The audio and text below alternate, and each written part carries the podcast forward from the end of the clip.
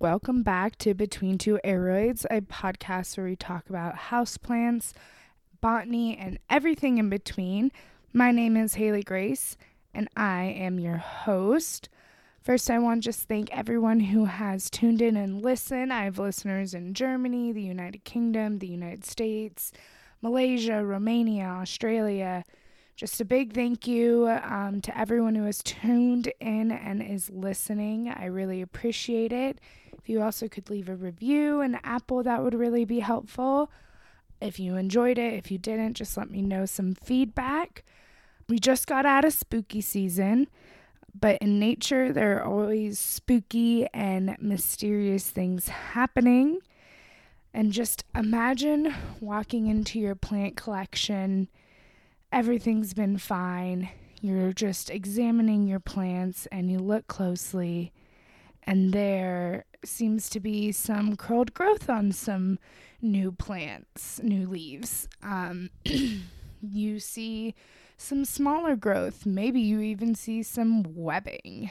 Uh, these are all good signs that you possibly have a pest on your plants, which is normal, especially when you get upwards of collecting 50. I know some people have hundreds of plants in their homes.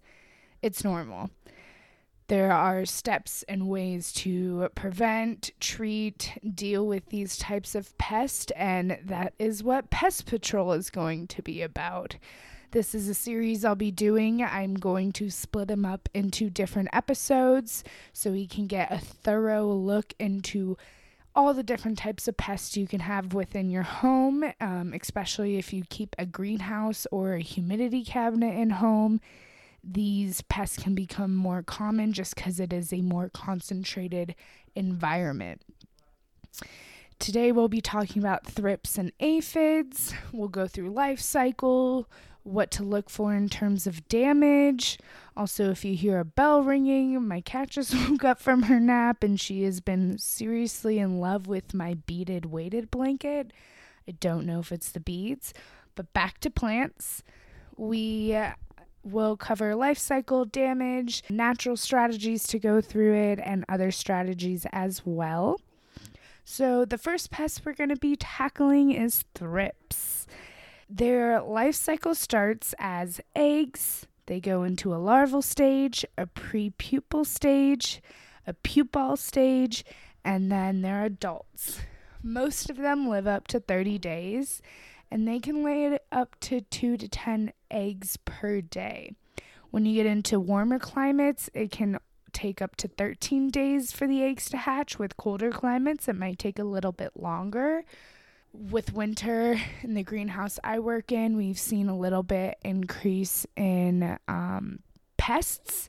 And I think this might be because they are sensing the temperature change and they're like this is going to be our last time of the season to live and rebirth before winter comes and it gets kind of cold even though it is temperature controlled the temperatures do drop compared to the 150 degrees we sometimes get up in the higher rafters uh, to probably the 80s and 90s we're now seeing consistently in the upper rafters. The eggs are laid in flowers, leaves, stems, and fruit for thrips the larva and prepupal stage, they live in the growing medium. And this is why you hear a lot of people talking about plants that you should really wash your soil or also get some of the insecticidal soap or remove the soil, which is great, but also you've really got to be careful with some type of root systems because they can be more sensitive to others. And they are right now in a non feeding stage. They're just using that growing medium and all the nutrients in there to uh, bulk up for their pupal stage.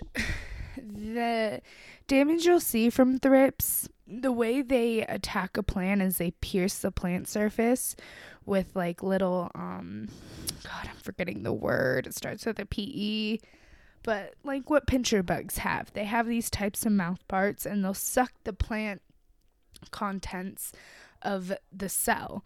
So they they will sometimes create a dewiness. This is also another um thing you can look for in your plant if you're seeing some sticky residue on your plant and it's not um, influ- like inflorescent juice, which attracts like uh, pollinators such as beetles and smaller bugs, then it is possibly a pest as well. And so when they pierce that plant surface and they suck all out all that stuff, they create a honeydew, which is a sti- sticky, clear substance. Another uh, clear clear cut sign that you do have thrips is they cause white and brown spots uh, they w- the brown spots are speckled. That is their fecal droppings. So if you are noticing it, you probably have a pretty bad infestation, and I would go ahead and treat it right away.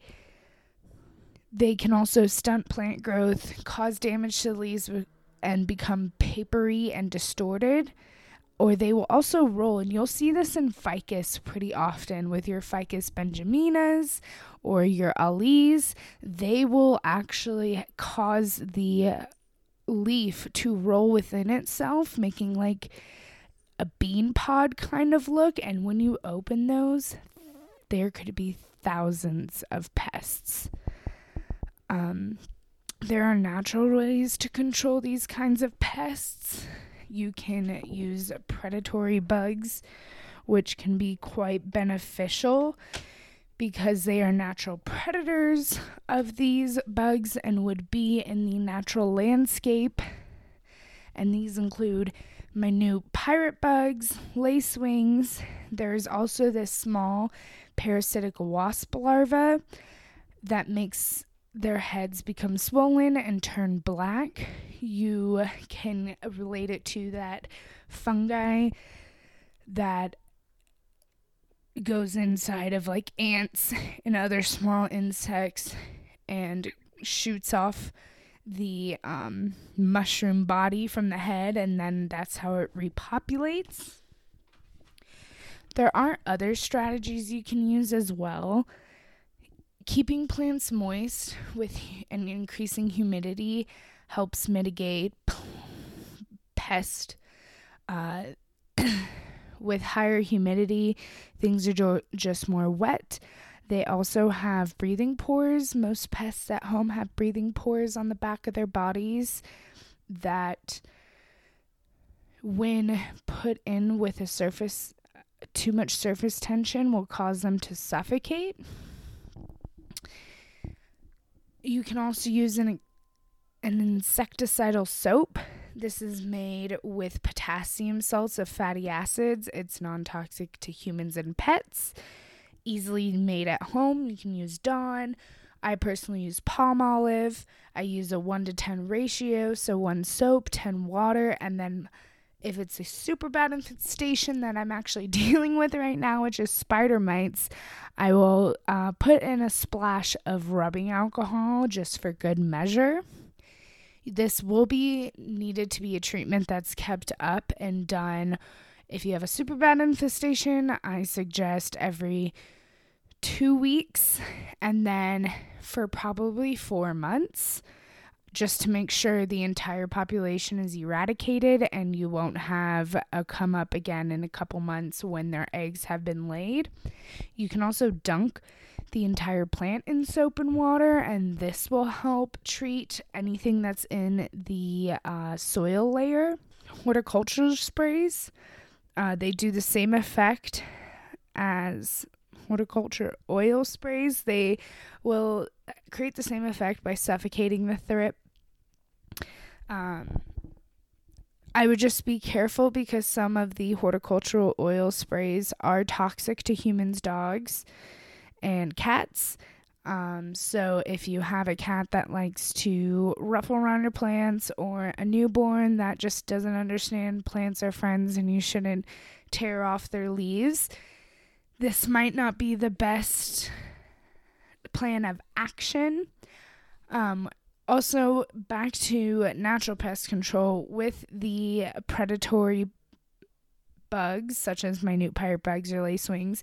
These are great in a small greenhouse setting because they can actually um, mate and make more population and it be a, con- a further control for your plants in the long term which is really great and there are systemics that you can use but it's the same thing as with horticultural oils if you have little guys running around that get into your plants, it can be toxic to them because the way systemics work is actually ingraining themselves into the plant material.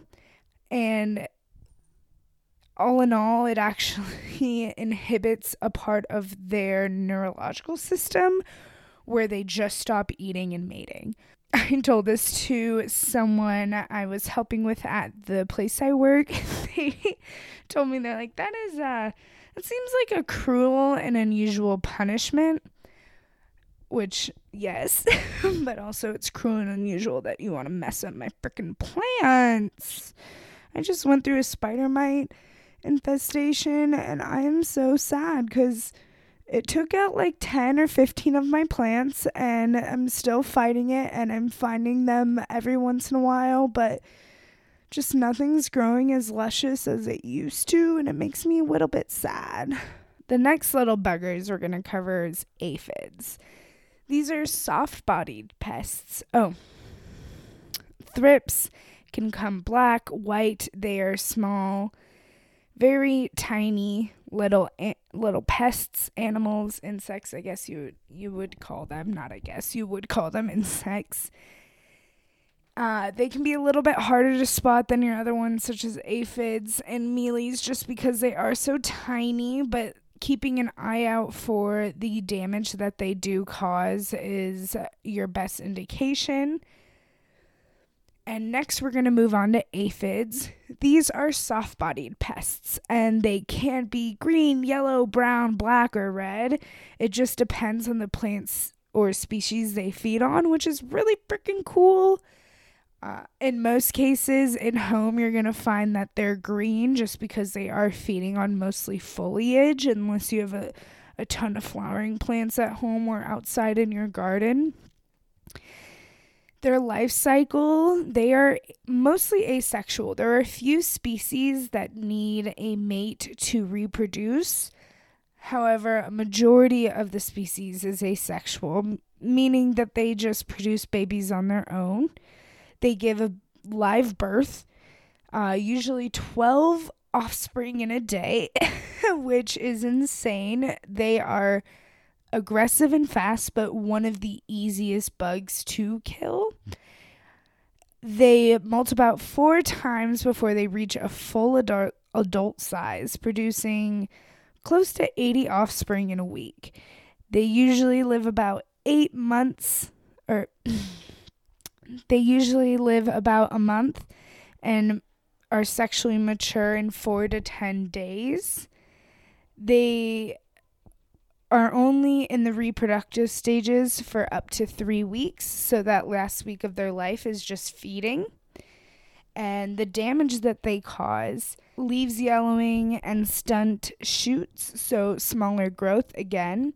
If you only if you have a large population, you'll see this. In a very small population, it is not quite as easy to see the damage in your garden, your houseplant collection, or your landscape but they are quite easy to visually see, unlike your thrips. Sometimes scale hides pretty well with just root and growth nodules on a tree or other more woody species.